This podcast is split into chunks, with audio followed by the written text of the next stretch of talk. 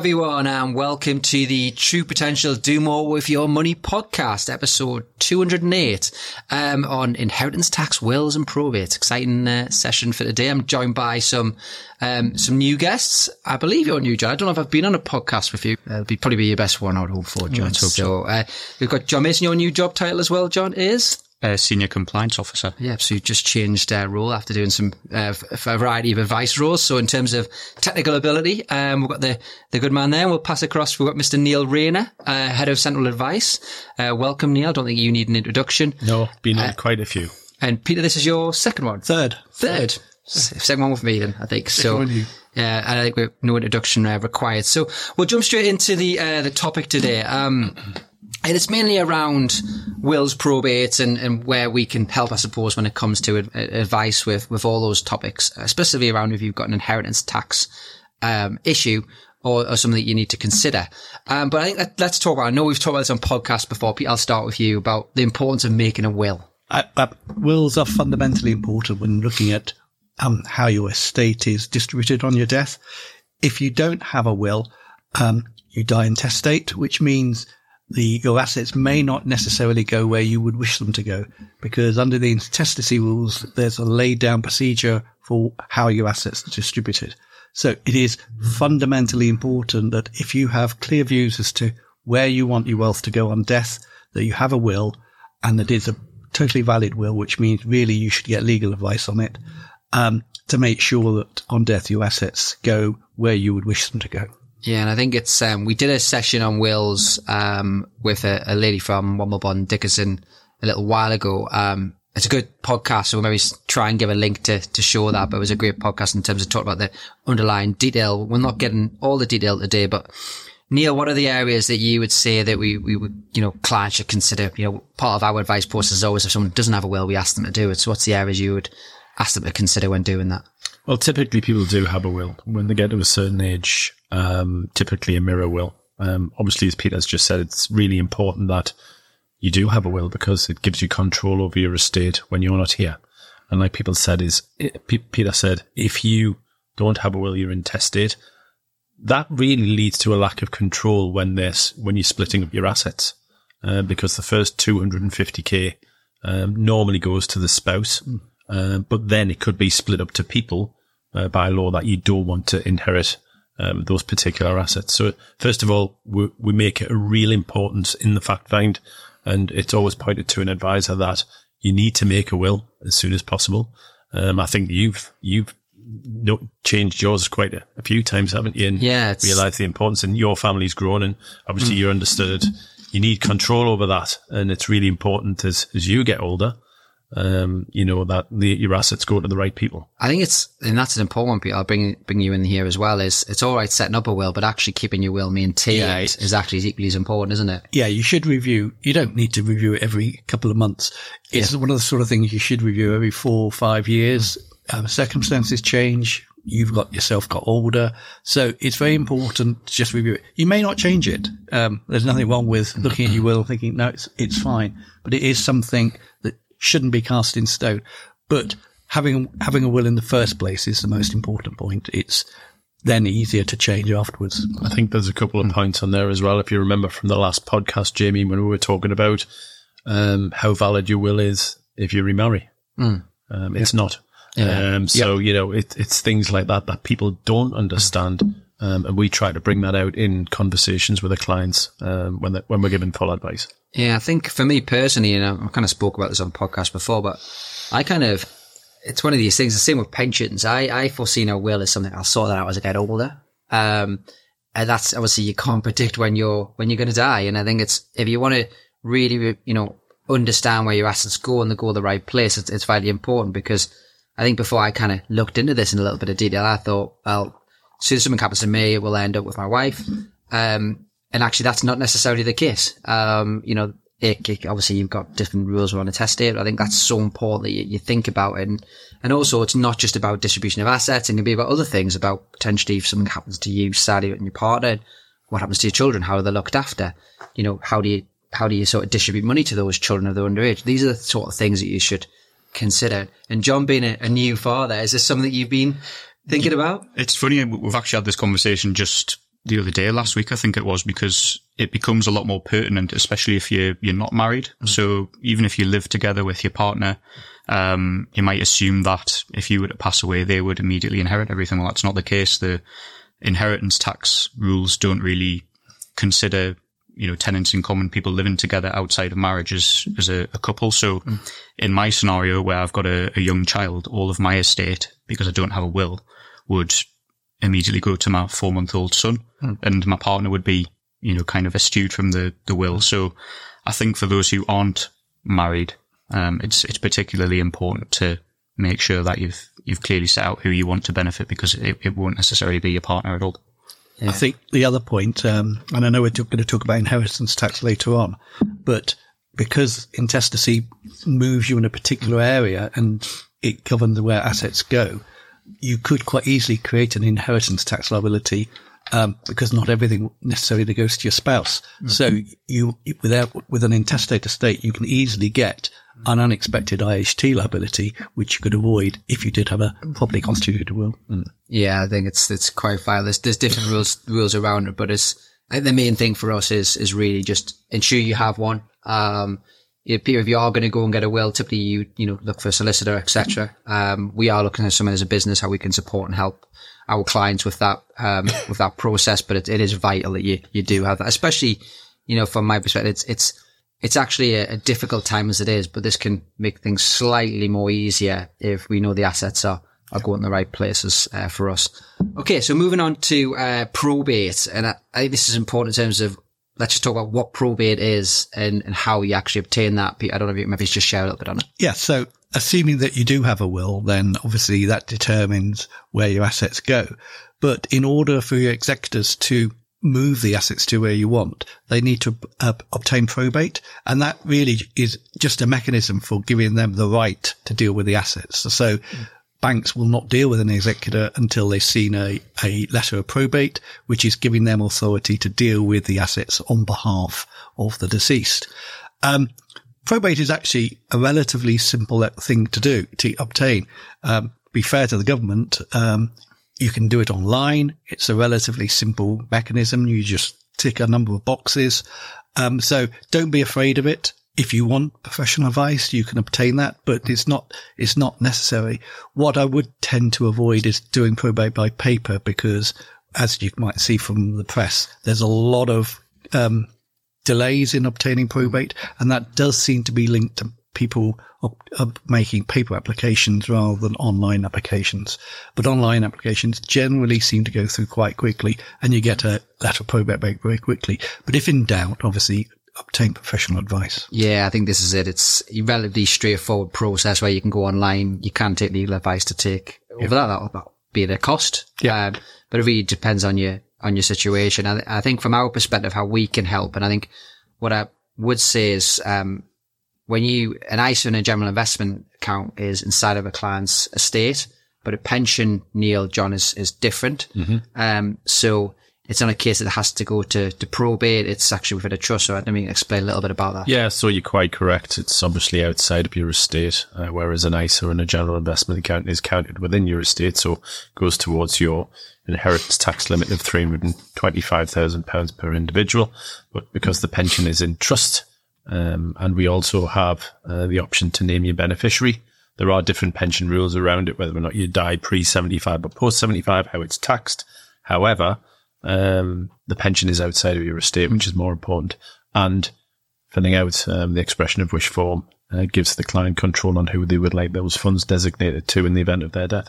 Yeah, and it's something we can do, you know, rather quickly if if need be. You know, Well, we'll try and A good, a good point. What Peter's just said is the delay in paper applications. As you know, from a client side point of view with ourselves, you can fill out the beneficiary form from your client side and it's recorded immediately. Yeah, and I would say if you're ever in that position where you you know you're looking for assets and you need to know a little bit more about it, then just just give us a call. Um, I think one of the key things on our service proposition for all our advisors, whether it's you know service sent from head office or serviced from one of our advisors, is we're, we're here to look after the family.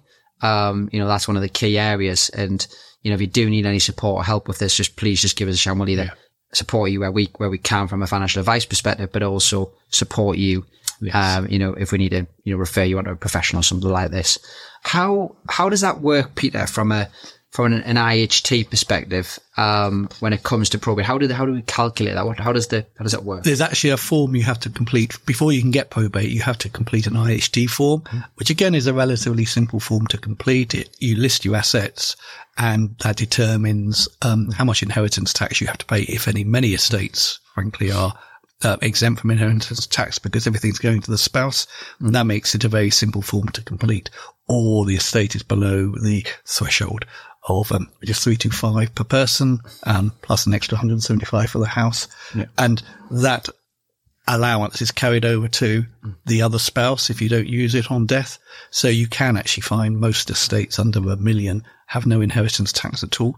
So it actually is a relatively simple form to complete, but you have to do that first. You can't apply for probate until you've filled out the IHT form. Yeah, and that, that that's quite important. I think just taking a step back there from an advice perspective, what are the sorts of things that we can do, Neil John, from an inheritance tax sort of planning perspective for, for clients, because as I mentioned, it's normally passed to a spouse, so it doesn't happen on the first event, but you know, from, from a second event perspective, what would, what could we do from an advice to help clients?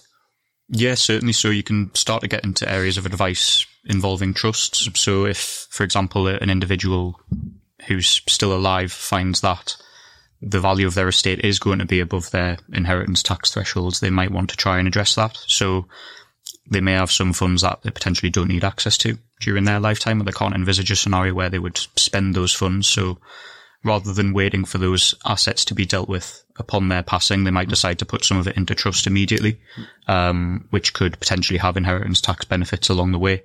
Um, you know, sometimes people will consider gifts. Gifting money is, is a strategy that you can use. Um, a lot of the time when you make a gift, there's a seven year rule where after seven years it, can drop out of your estate and um, no longer be considered for inheritance tax. I think one of the other really important things we were talking about making a will and the way that your assets are going to be passed in amongst your family. We've also said that you've got your £325,000 exempt amount for inheritance tax. On top of that, Peter, you mentioned the 175,000 allowance that you have for your property. That allowance is only allowed to be used if you're passing your property to direct descendants of yours. So if you think about a scenario where someone does pass away without a will, if suddenly their estate could be jumping around to, to people they weren't expecting, it might be that that residence band doesn't actually become applicable. It could end up creating an inheritance tax issue if you haven't clearly set out who you want to benefit from your estate as well. Yeah, that's really important. And I think it probably emphasizes the need for if you if you feel like you're getting to that bracket of you know close to a million pound, including your pro- including your property and your other assets, speak to an advisor so you can do some planning like this, and that that may be involved setting a will. Neil, it may involve doing other areas. Yeah, I mean, you know, John mentioned the gifts. We mentioned obviously potentially exempt transfers within the seven year rule, uh, which you can gift to somebody and it's then it's outside of your estate. Um, John mentioned trusts. There's also a lot of um, different types of trusts. So if you wanted to put a, a larger amount in and then still receive an income from that trust, um, if you wanted that trust just to go to somebody, um, you know, there's ways of getting it out of your estate. There's also a small gift exemption of three thousand pounds a year, which a lot of people are advised to use because you can use that in, in lesser gifts of, of two hundred and fifty. But you know, the majority of clients won't know that, um, and they'll re- really need some guidance when um, that time comes. Or they may want to do it just before, or they might want to do it, you know, um, if they're dealing with a situation where you know they're having to think about paying an inheritance tax bill it's always wise to speak to a financial advisor because um, we can have a look at um, you know the value of their property. We can have a look at the the assets. I talk to clients all the time about pensions, and a lot of clients don't know that pensions are outside of your estate for inheritance tax. Um, it's really funny because we, when we're speaking to clients, we have to correct ourselves and say you couldn't be due for IHT, and they say what's IHT, and you you, you think you know we use this every day, so it's common to us. Uh, but you know, it's really good for clients to have a chat with a financial advisor and just make sure that they've got a good understanding of what the value is and also what they can give away and what they want to give away. Because like John said, um, some, some, some people have got excess funds. They don't require all of that money, um, whilst they're still alive. Any top tips from you, Peter? Uh, well- with- to add on to it. I think a couple of things. One, although we've treated wills and inheritance as separate items, they're actually all interlinked. What is very important is, as I said, you need to review your will, but also that's reviewing your whole estate. So inheritance tax, as people have said, is almost an optional tax if you plan properly. So look at what your will is, look at your estate, determine what you need.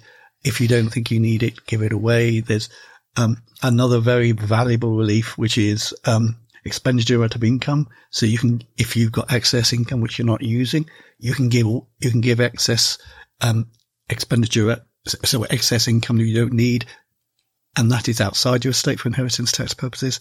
So that doesn't even need the seven years, provided it's doing Yeah. you're doing it regularly. Yeah. So planning on your will, planning on your estate, planning on what your IHT position is, is all part and parcel and is all in, linked with each other. And it does change over time. It changes with your um, circumstances. And it's really important to think that every client is different. You might have some overlying rules, which applies to everybody, like the limits, and you can pass it to your spouse.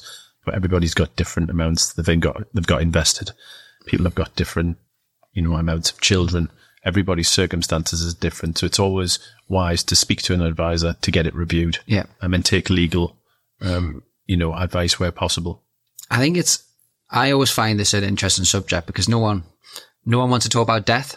Um, you, you really don't. But and I, I mentioned this before, but I spoke to a, um, a a beneficiary uh, probably about a year ago, and one of the, the things that she said to me that really kind of hit home to why this was important was, um, our dad was sadly um, quite poorly. Um, he was one of our financial advisors, really, really top, top individual and he sat down with the family and explained everything in terms of where everything was, what would expect, you know, the value of his business, you know, where, where certain funds were. He set up a position in terms of, you know, ensuring that, um, his wife would, you know, get the funds at, you know, at speed, um, when it comes to pension, etc. So we were aware and he was in the, you know, not, I wouldn't say fortunate, that's probably the wrong word. He was in the position where he was able to do that and knew it was imminent because he was, he was sadly, um, had a, had an illness. And I think that kind of set a resonant to me in terms of it's really important to have these conversations with your family, um, in general, uh, talking around where is your will? What, you know, what is your plan for your will? Where is your life assurance if you need to acquire from it in terms of that sort of stuff written down in terms of where are the assets? Where, what's the intention for the assets and explaining that. So you, you know, so the family can pick up. And I'm, I'm aware that at certain ages, you know, you- you're not going to speak to, John's not going to speak to his young little one about that, neither am I. But, um, you may choose for someone to do that. You know, you may choose like a, a trusted family member that you can explain. But I think it's really important to have those conversations as your children are growing older. And, And, and also, Yeah. pick up one point. If you're making a will, have a list of where assets are and what assets you have. Um, so if you have three or four bank accounts, actually have a list of what bank accounts you have. There are a large number of unclaimed bank accounts, um, in the, in the country, a lot of which are just people have died and the executors don't realize they have a NatWest account and it just sits there. Yeah. So if you don't actually list what assets you have, an executor hasn't got a chance to actually pass that on to your beneficiaries because they don't know it exists. it's interesting. I'm very sad in that way, Peter, because I've got all my assets written down and I share that information. Shortlisted. shortlisted. So anyone gets, but I, basically I, I've sent that information to my aunt. It's passworded, so she can't get in it. And she's got the password. And I said, if anything happens to me and my wife Annie at the same time, then I know someone knows where everything is, so my children get it appropriately. And that's actually quite an important part. And um, you can obviously use your website and things. We're talking around how we can help with the beneficiary sites to add that in. But that's a really important part that you're right. There's, there's so many bank accounts because you can open a bank account like that these days, can't you? It's so, so easy. Um, it's a really important part of, of that planning process. I think there's there's older types of accounts as well where I know personally my one of my parents set up a an old post office national savings account for me when I was younger. Um, there's still an amount of money sitting in it, but I don't get a statement. Probably it's probably every three years they send me a statement because the, the balance is, is you know relatively inconsequential. Um, but you know, three years is a long time. If, if anything were to happen to me, I don't think there's much chance of any of my family knowing that it still exists. So, like I say, it is important to, to keep a, an account of where you've got everything squirreled away. Yeah. So, gents, top tips. Make sure you set up a will, keep your will updated. Probate, you can use a professional, but you can do it online and we can help and support you with that. It's in the site. Um, use an advisor for inheritance tax planning if you feel like you need the, the, the boundaries to, to discuss. They would be the, the top tips from today. Brilliant. Um, thank you so much. Uh, hopefully a nice, short but sweet sort of really focused session for the, uh, for our uh, listeners today. So appreciate your time and thank you very much, everyone. And thank you for listening. If you do like this content, please do like and uh, subscribe. Um, and we'll speak to you again next week. Thank you so much. Thank you.